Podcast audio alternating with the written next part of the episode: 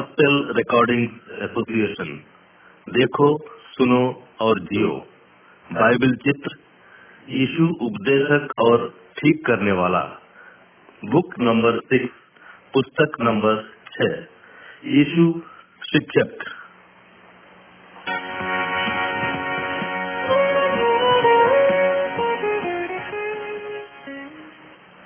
नमस्कार मित्रों आइए और इस संसार के महान शिक्षक से मिलिए। उसका नाम यीशु है। कैसेट को सुनिए और चित्रों को देखिए। जब आप संकेत सुनते हैं तो दूसरे पन्ने को पलटिए।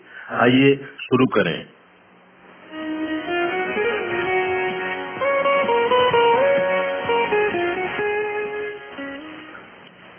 पिक्चर नंबर वन, चित्र नंबर एक। यीशु हमारा शिक्षक। यहाँ यीशु का चित्र है, वह लोगों को परमेश्वर के बारे में बता रहा है। यीशु परमेश्वर में से होकर आया है, इसलिए वह सब कुछ जानता है।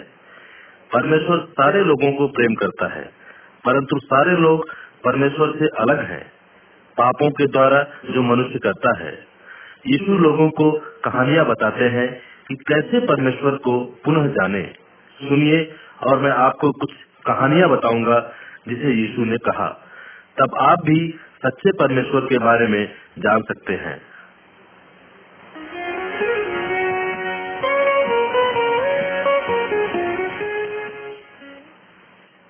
पिक्चर नंबर टू चित्र नंबर दो। दो घर। इस चित्र में यीशु दो घर के बारे में कहानी बताते हैं। एक घर चट्टान पर बनाया गया, जिसकी नींव मज़बूत है। जब तूफ़ान आता है चल नहीं गिरेगा। और दूसरा घर बालू पर बनाया गया।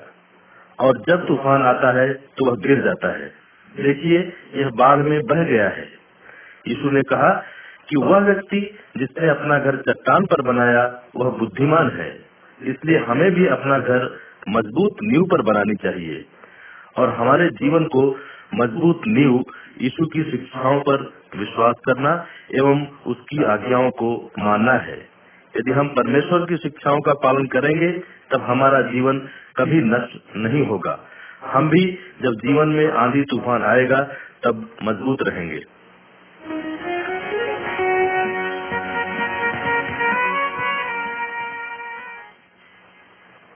पिक्चर नंबर थ्री चित्र नंबर तीन। प्रकाश दिखना चाहिए। देखिए, चित्र में इस मनुष्य के पास दिया है। एक व्यक्ति अपने दिए को ऊपर करता है ताकि अंधकार में सभी को प्रकाश दिखाई दे, और दूसरा व्यक्ति अपने प्रकाश को कटोरे के नीचे रखता है। वह दूसरों को प्रकाश नहीं देता है। सुनिए, यीशु जगत की ज्योति है, क्योंकि वह परमेश्वर का मार्ग बताता है। यीशु ने लोगों से कहा कि उनको दूसरे लोगों को जो आवश्यकता है सहायता करनी चाहिए। ताकि वे भी परमेश्वर के मार्ग को प्राप्त कर सके। हम भी उनके लिए प्रकाश के समान होंगे।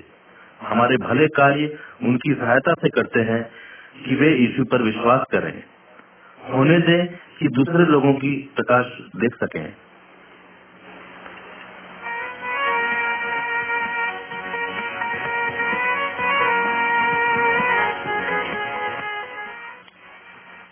पिक्चर नंबर फोर, चित्र नंबर चार बदला देखिए, यहाँ हम देखते हैं कि एक दुष्ट रोमी सिपाही एक यहूदी को मार रहा है। सैनिक ने उस व्यक्ति का कपड़ा भी ले लिया है। तब मनुष्य को क्या करना चाहिए? यीशु ने लोगों को सिखाया, जो तुम्हारे साथ बुरा करते हैं, उनसे बदला न लो। यदि कोई तुम्हारे दाहिने गाल पर थप्पड़ मारे तो उसे बाएँ गाल पर भी थप्पड़ मारने दो। यदि कोई दूसरे को हानि पहुंचाता है तो उसे सजा मिलनी चाहिए। यह सही है पर जो सचमुच गलत करता है, उसका परमेश्वर ही न्याय कर सकता है। परमेश्वर उन सभी का न्याय करेगा जो गलत करते हैं। वह उन्हें उस जीवन में दंड दे सकता है, या फिर मौत के बाद। नरक में हमेशा हमेशा का दंड दे सकता है। यदि हम बदला लेना चाहते हैं तो परमेश्वर को अप्रसन्न करते हैं। हमें परमेश्वर के ऊपर छोड़ देना चाहिए कि जो गलत करते हैं, उन्हें दंड दे।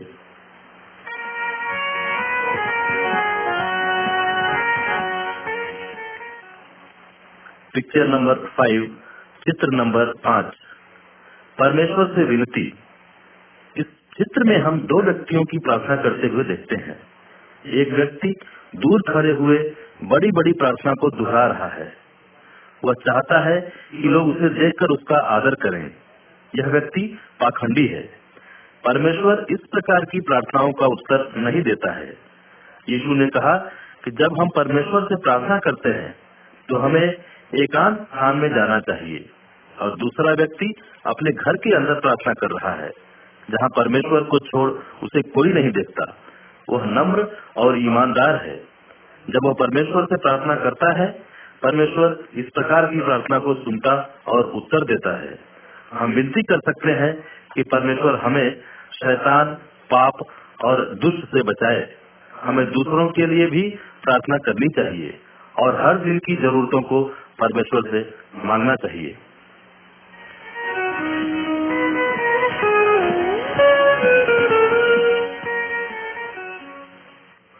पिक्चर नंबर सिक्स चित्र नंबर छह। परमेश्वर के राज्य में दुष्टता। इस चित्र में यह दुष्ट व्यक्ति है। वे खेतों पर बीज बो रहे हैं, क्योंकि वे खेत के स्वामी के शत्रु हैं। खेत का स्वामी बीजों को नहीं निकाल सकता। या फिर वह पौधों को नष्ट करेगा। उसे अलग करने के लिए कटनी तक ठहरना पड़ेगा। परमेश्वर इस खेत का स्वामी है। शैतान ने परमेश्वर के लोगों के पास अपने दुष्ट लोगों को भेजा है। परंतु उचित समय पर यीशु आएगा। वह शैतान और दुष्ट को जो उस पर विश्वास करते हैं, उसके पीछे चलते हैं, अलग करेगा। दुष्ट लोग नरक की आग में डाले जाएँगे। जो यीशु के पीछे चलते हैं, वह उन्हें एकत्र करेगा ताकि सदैव परमेश्वर के साथ रहे।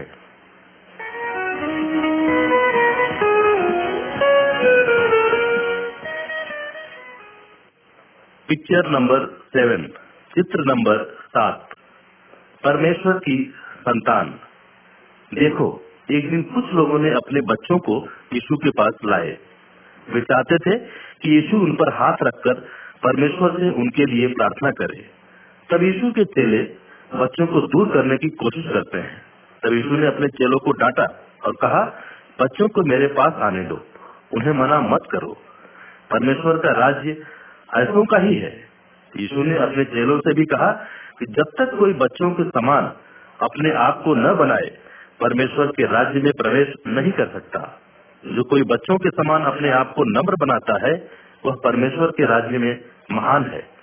परंतु जो घमंडी और अपने आप को बड़ा समझते हैं, वो यीशु के सच्चे भक्त नहीं हो सकते।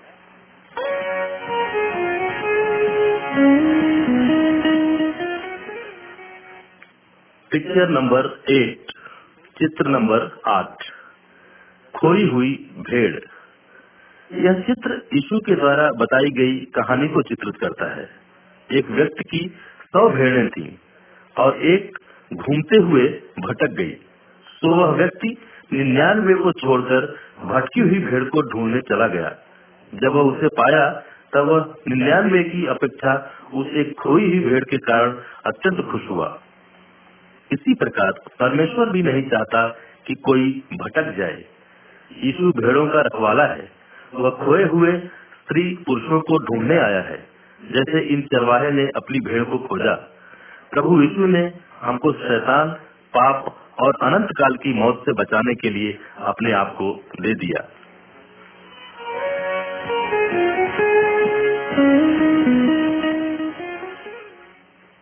पिक्चर नंबर नाइन चित्र नंबर नौ। दूसरों को क्षमा करना। सुनिए, एक दिन एक राजा ने पाया कि उसके एक नौकर को उसका बहुत पैसा वापस करना चाहता है। वह नौकर इतना पैसा नहीं चुका सकता था। इसलिए राजा ने आज्ञा दी कि उस नौकर और पूरे परिवार को गुलामी में बेच दिया जाए। तब नौकर ने राजा से विनती की कि मुझे थोड़ा और समय दे दें ताकि मैं पैसा लौटा सकूँ। सो राजा को उस पर दया आई और वह उसका सारा कर्ज माफ़ कर दिया। परंतु चित्र में देखिए कि क्या हो रहा है। वह नौकर बाहर गया और एक व्यक्ति को पाया जो उसके पास बचा थोड़ा सा भी पैसा वापस लेना चाहता था। उसने उसका गला दबाकर अपना पैसा वापस लेना चाहा। उसने उसे जेल में डलवा दिया, क्योंकि वह तुरंत उसे पैसा वापस नहीं कर सका। तब दूसरे नौकरों ने इससे राजा से कहा। राजा अत्यंत क्रोधित हो उठा और उसे दुष्ट नौकर को सदा के लिए जेल में डलवा दिया। परमेश्वर हमें भी सारी गलतियों के लिए जो हमने किया है, माफ़ करेगा। यदि हम भी उन्हें माफ़ करेंगे। जिन्होंने हमारे साथ बुरा किया है।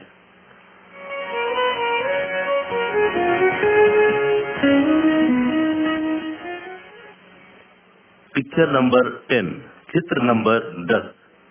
परमेश्वर का इनाम। एक खेत के स्वामी ने मजदूरों को रखा कि वे खेत में काम करें और उन्हें दिन भर के लिए एक दिनार देने को राज़ी हुआ।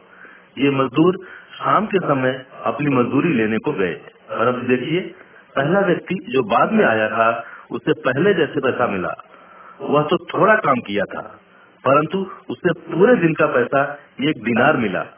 दूसरा व्यक्ति केवल आधे दिन ही काम किया था, उसे भी उतना ही पैसा मिला। तब जो व्यक्ति पूरे दिन काम किए थे, उन्होंने शिकायत की, क्योंकि उन्हें ज़्यादा पैसा नहीं मिला। परंतु खेत के स्वामी ने जैसा बातचीत हुई थी, उसके अनुसार पूरे दिन का पैसा दिया था। यीशु ने कहा कि परमेश्वर भी ऐसा ही है। परमेश्वर न्यायी है, परंतु वह दयालु और उदार भी है। परमेश्वर उन्हें, जो यीशु के पीछे चलते हैं, अनंत जीवन देगा। यह तो परमेश्वर का वरदान है, इसे खरीदा नहीं जा सकता।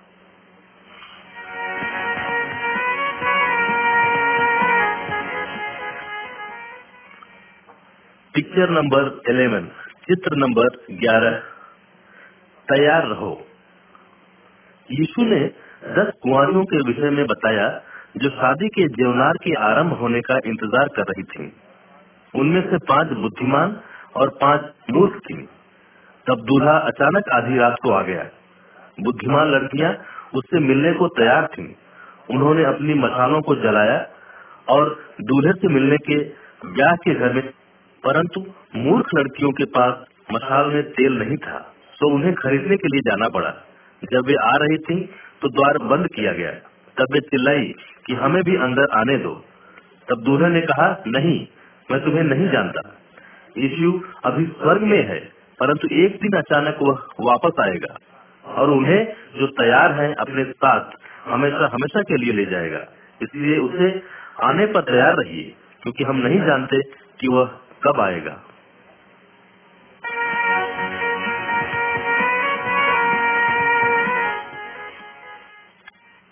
पिक्चर नंबर ट्वेल्व, चित्र नंबर बारह। यीशु के लिए इंतज़ार करना। आप यीशु के दोबारा आगमन के लिए कैसे तैयार हो सकते हैं? सुनिए, इस चित्र में एक धनवान व्यक्ति लंबी यात्रा से अभी अभी वापस आया है। जब वह गया था, उसने अपने सेवकों को कुछ पैसा दिया था। एक सेवक को पाँच दिनार। उसने उससे व्यापार किया और पाँच दिनार और कमाया। दूसरे के पास दो दिनार था। उसने भी दो दिनार और कमाया। जब उसका स्वामी वापस आया, उसने उन्हें शाबाशी दी। परंतु यह सेवक तो अपने स्वामी की संपत्ति को छुपा रखा और उससे कुछ नहीं कमाया। तब उसका स्वामी क्रोधित हुआ, क्योंकि यह सेवक बड़ा आलसी था। उसने अपने घर से उसे निकाल दिया। यीशु चाहता है कि उसके दोबारा आगमन तक हम भी उसका कार्य करते रहें। वो हमसे प्रेम करना चाहता है। और दूसरों की सहायता करना चाहता है। जब वो वापस आएगा, वो कहेगा, शाबाश, सेवकों आओ और मेरे स्वामी की खुशी में सहभागी हो।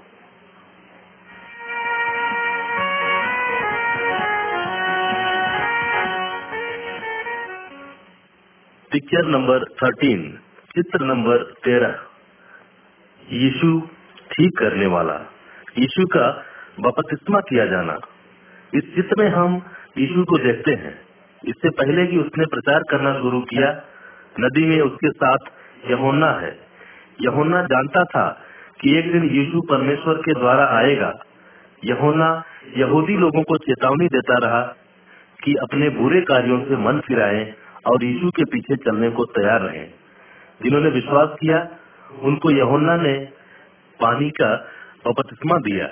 उन्होंने ऐसा इसलिए किया ताकि वे दिखाना चाहते थे कि वे अपने कार्यों को बदलना चाहते हैं और ऐसा जीवन जीना चाहते हैं जो परमेश्वर को प्रसन्न करे। परंतु यीशु भी यहुना के पास आया। यीशु ने कभी भी परमेश्वर को अप्रसन्न नहीं किया।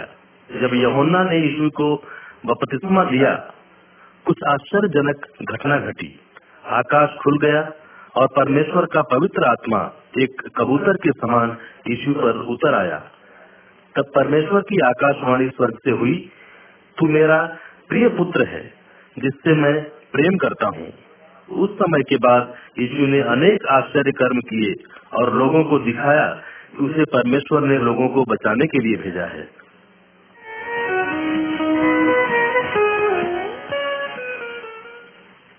पिक्चर नंबर 14 चित्र नंबर 14 यीशु अपने चेलों को बुलाते हैं। यीशु को अपनी सहायता के लिए मनुष्य चाहिए थे। वह उनको परमेश्वर के बारे में सिखाना चाहता था, ताकि वे दूसरों को भी सिखा सके। एक दिन जब यीशु समुद्र के किनारे से जा रहा था तो उसने मनुष्यों को मछली पकड़ते हुए देखा। उनके नाम पतरस और अंडियास थे।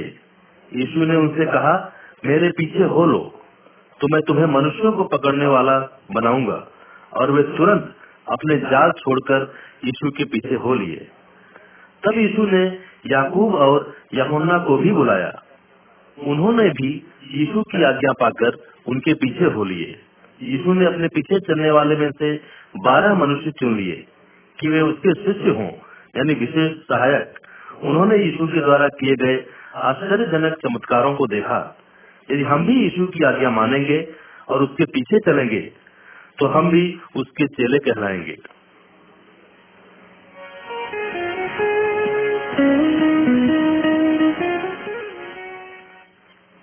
पिक्चर नंबर 15 चित्र नंबर 15 एक मनुष्य का शुद्ध किया जाना। एक दिन एक व्यक्ति, जिसे चमड़े की भयंकर बीमारी यानी कोड़ था, वह यीशु के पास आया और घुटने टेक कर यीशु से विनती करने लगा यदि तू चाहे तो मुझे शुद्ध कर सकता है। दूसरे लोग उस बीमार व्यक्ति के पास जाने से डरते थे, परंतु यीशु उसे देखकर तरस से भर गया। यीशु ने अपने हाथ बढ़ाकर उसे छुआ और कहा, मैं चाहता हूँ कि तू शुद्ध हो जा और तुरंत वह व्यक्ति अपनी बीमारी से ठीक हो गया। वह इतना खुश हो गया कि सबको बताने लगा, पाप भी एक बीमारी की तरह है। यह हमें परमेश्वर से अलग करता है, जैसा इस व्यक्ति की बीमारी ने इसे और दूसरे लोगों से अलग कर दिया था। परंतु यदि हम यीशु के पास आते हैं तो हमें सारे पापों से शुद्ध करता है।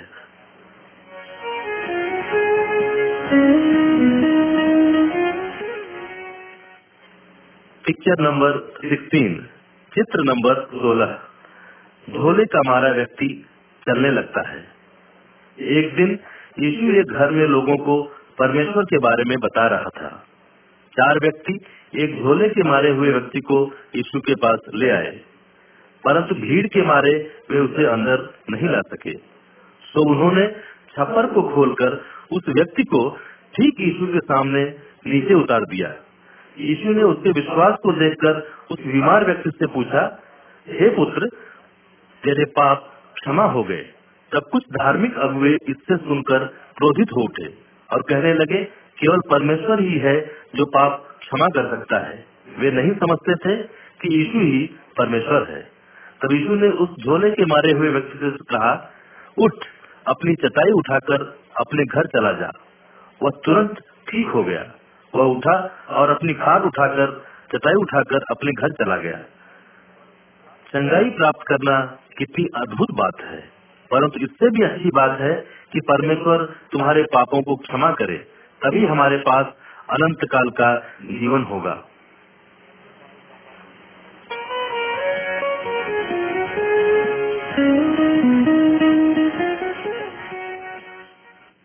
पिक्चर नंबर 17 चित्र नंबर 17 एक सूखा हाथ और कठोर हृदय।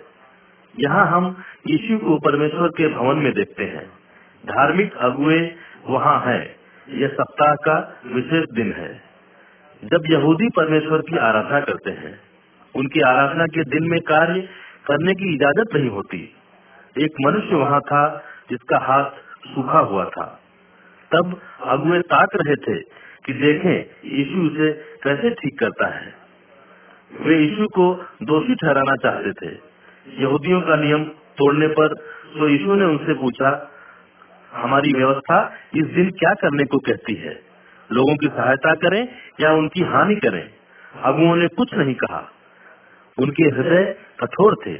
तब यीशु ने उस व्यक्ति से कहा, अपना हाथ बढ़ा। उसने अपना हाथ बढ़ाया और पहले के समान हो गया। हमें हमेशा परमेश्वर की आराधना करनी चाहिए। परंतु परमेश्वर कहता है कि हमें हर समय दूसरों की चिंता भी करनी चाहिए।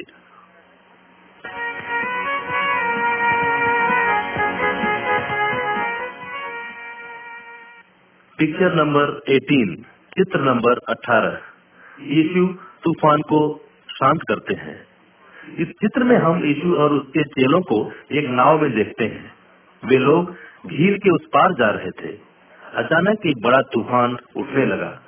पानी जहाज़ में भरने लगा और नाव डूबने लगी। और यीशु नाव के पिछले भाग में सो रहे थे। तब उसके चेलों ने उसे जगाया और कहा, हे गुरु क्या तुझे चिंता नहीं है कि हम नष्ट हो रहे हैं, मर रहे हैं? यीशु उठा और तूफ़ान और लहरों को आज्ञा दी कि थम जाए, और तुरंत तूफ़ान शांत हो गया। तब यीशु ने अपने चेहरों से कहा, तुम लोग क्यों भयभीत हो? क्या तुम्हें मुझ पर विश्वास नहीं है? तब चेले आश्चर्य करने लगे और कहा, कि यह कौन है? यहाँ तक कि तूफ़ान आदि लहर भी इसकी आज्ञा मानते हैं। हम जानते हैं कि यीशु ही हमारा परमेश्वर है। इसलिए हमें शैतान की शक्ति से डरने की ज़रूरत नहीं है। हम यीशु पर परम विश्वास करते हैं कि वो हमारी रक्षा करे और दुखों में हमें शांति दे।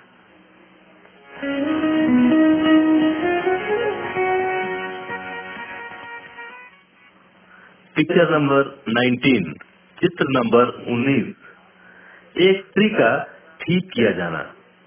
क्या आप इस भीड़ में उस स्त्री को देख सकते हैं? उसे 12 वर्षों से रक्तस्राव की बीमारी थी।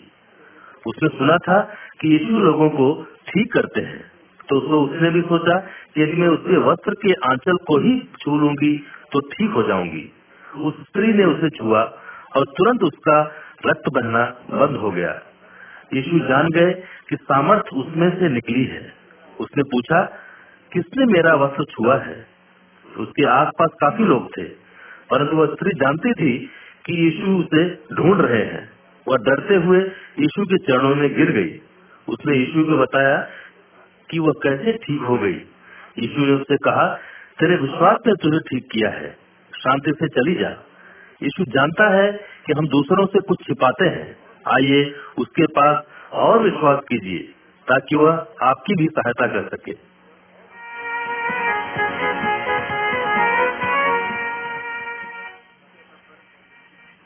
पिक्चर नंबर 20 चित्र नंबर 20 एक मृतक बालक का जीवित हो उठना। यीशु, याईर नाम एक व्यक्ति के घर जा रहा था। याईर एक बहुत ही महत्वपूर्ण व्यक्ति था। उसकी लड़की अत्यंत बीमार थी। परंतु यीशु के आने के पहले ही लड़की मर गई। तब यीशु ने याईर से कहा, डर मत, परंतु केवल विश्वास रख। उस घर में लोग मातम मना रहे थे। तब यीशु ने याऊर उसकी पत्नी और अपने तीन चेलों को उस कमरे में जहाँ लड़की मरी पड़ी थी, लेके गए। यीशु ने लड़की का हाथ पकड़कर उससे कहा, हे लड़की, मैं तुझसे कहता हूँ कि उठ। तुरंत वह लड़की उठ गई और कमरे में चलने लगी। तब उन्होंने उसे कुछ खाने को दिया। मौत के ऊपर यीशु के पास सामर्थ है। जो उस पर विश्वास करते और उसके पीछे चलते हैं, उन्हें डरने की आवश्यकता नहीं है।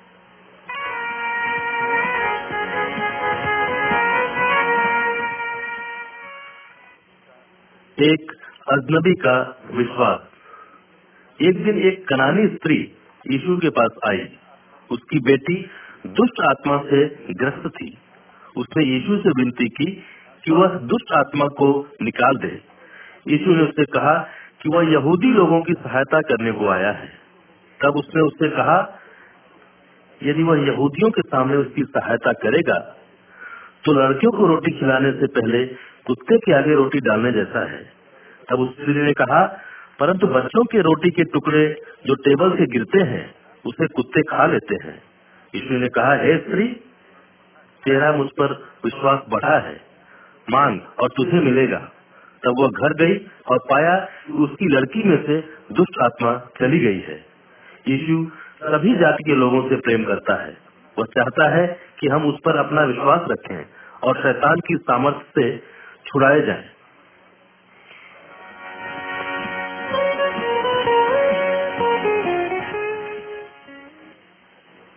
पिक्चर नंबर 22 चित्र नंबर 22 एक बहरा और गूँगा व्यक्ति सुनता और बोलता है। कुछ लोग एक मनुष्य को यीशु के पास लाए। वह जन्म से ही बहरा और गूँगा था। यीशु ने उस व्यक्ति को भीड़ से दूर ले गया। उसने अपने हाथ की उंगली उसके कान में डाली। तब उसने थूक कर उस व्यक्ति के जीव को छुआ। तब यीशु ने स्वर्ग की ओर देखकर परमेश्वर से कहा, खुल जा और तुरंत वह व्यक्ति सुनने और बोलने लगा। तब लोग आश्चर्य से कहने लगे, यीशु ने सब कुछ ठीक कर दिया। उसने बहरे मनुष्यों को सुनने की सामर्थ्य दी और गूँगे व्यक्तियों को बोलने की। यीशु हमारे कानों को भी खोल सकता है ताकि हम सुन सकें। और परमेश्वर के वचन को समझ सके। वह हमें शब्द देता है कि परमेश्वर के साथ बात कर सके और उसकी प्रशंसा कर सके।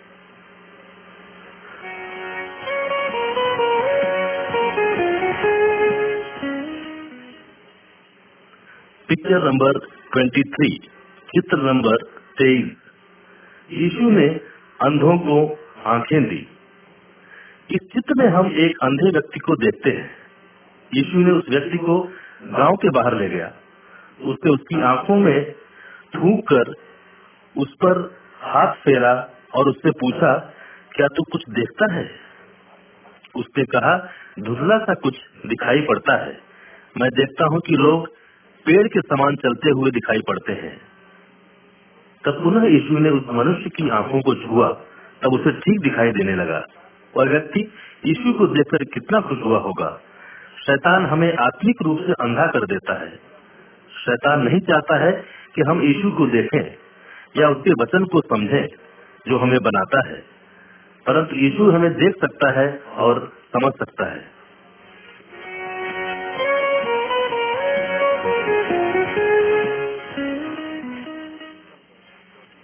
पिक्चर नंबर 24 चित्र नंबर 24 शैतान के ऊपर यीशु की सामर्थ। एक मनुष्य ने अपने पुत्र को यीशु के चेलों के पास ले आया। उसने उनसे विनती की कि उसके पुत्र में से दुष्ट आत्मा को निकाले, परंतु वे नहीं निकाल सके। तब वे यीशु के पास आए। जब दुष्ट आत्मा ने यीशु को देखा, तब लड़के को मिर्गी आई।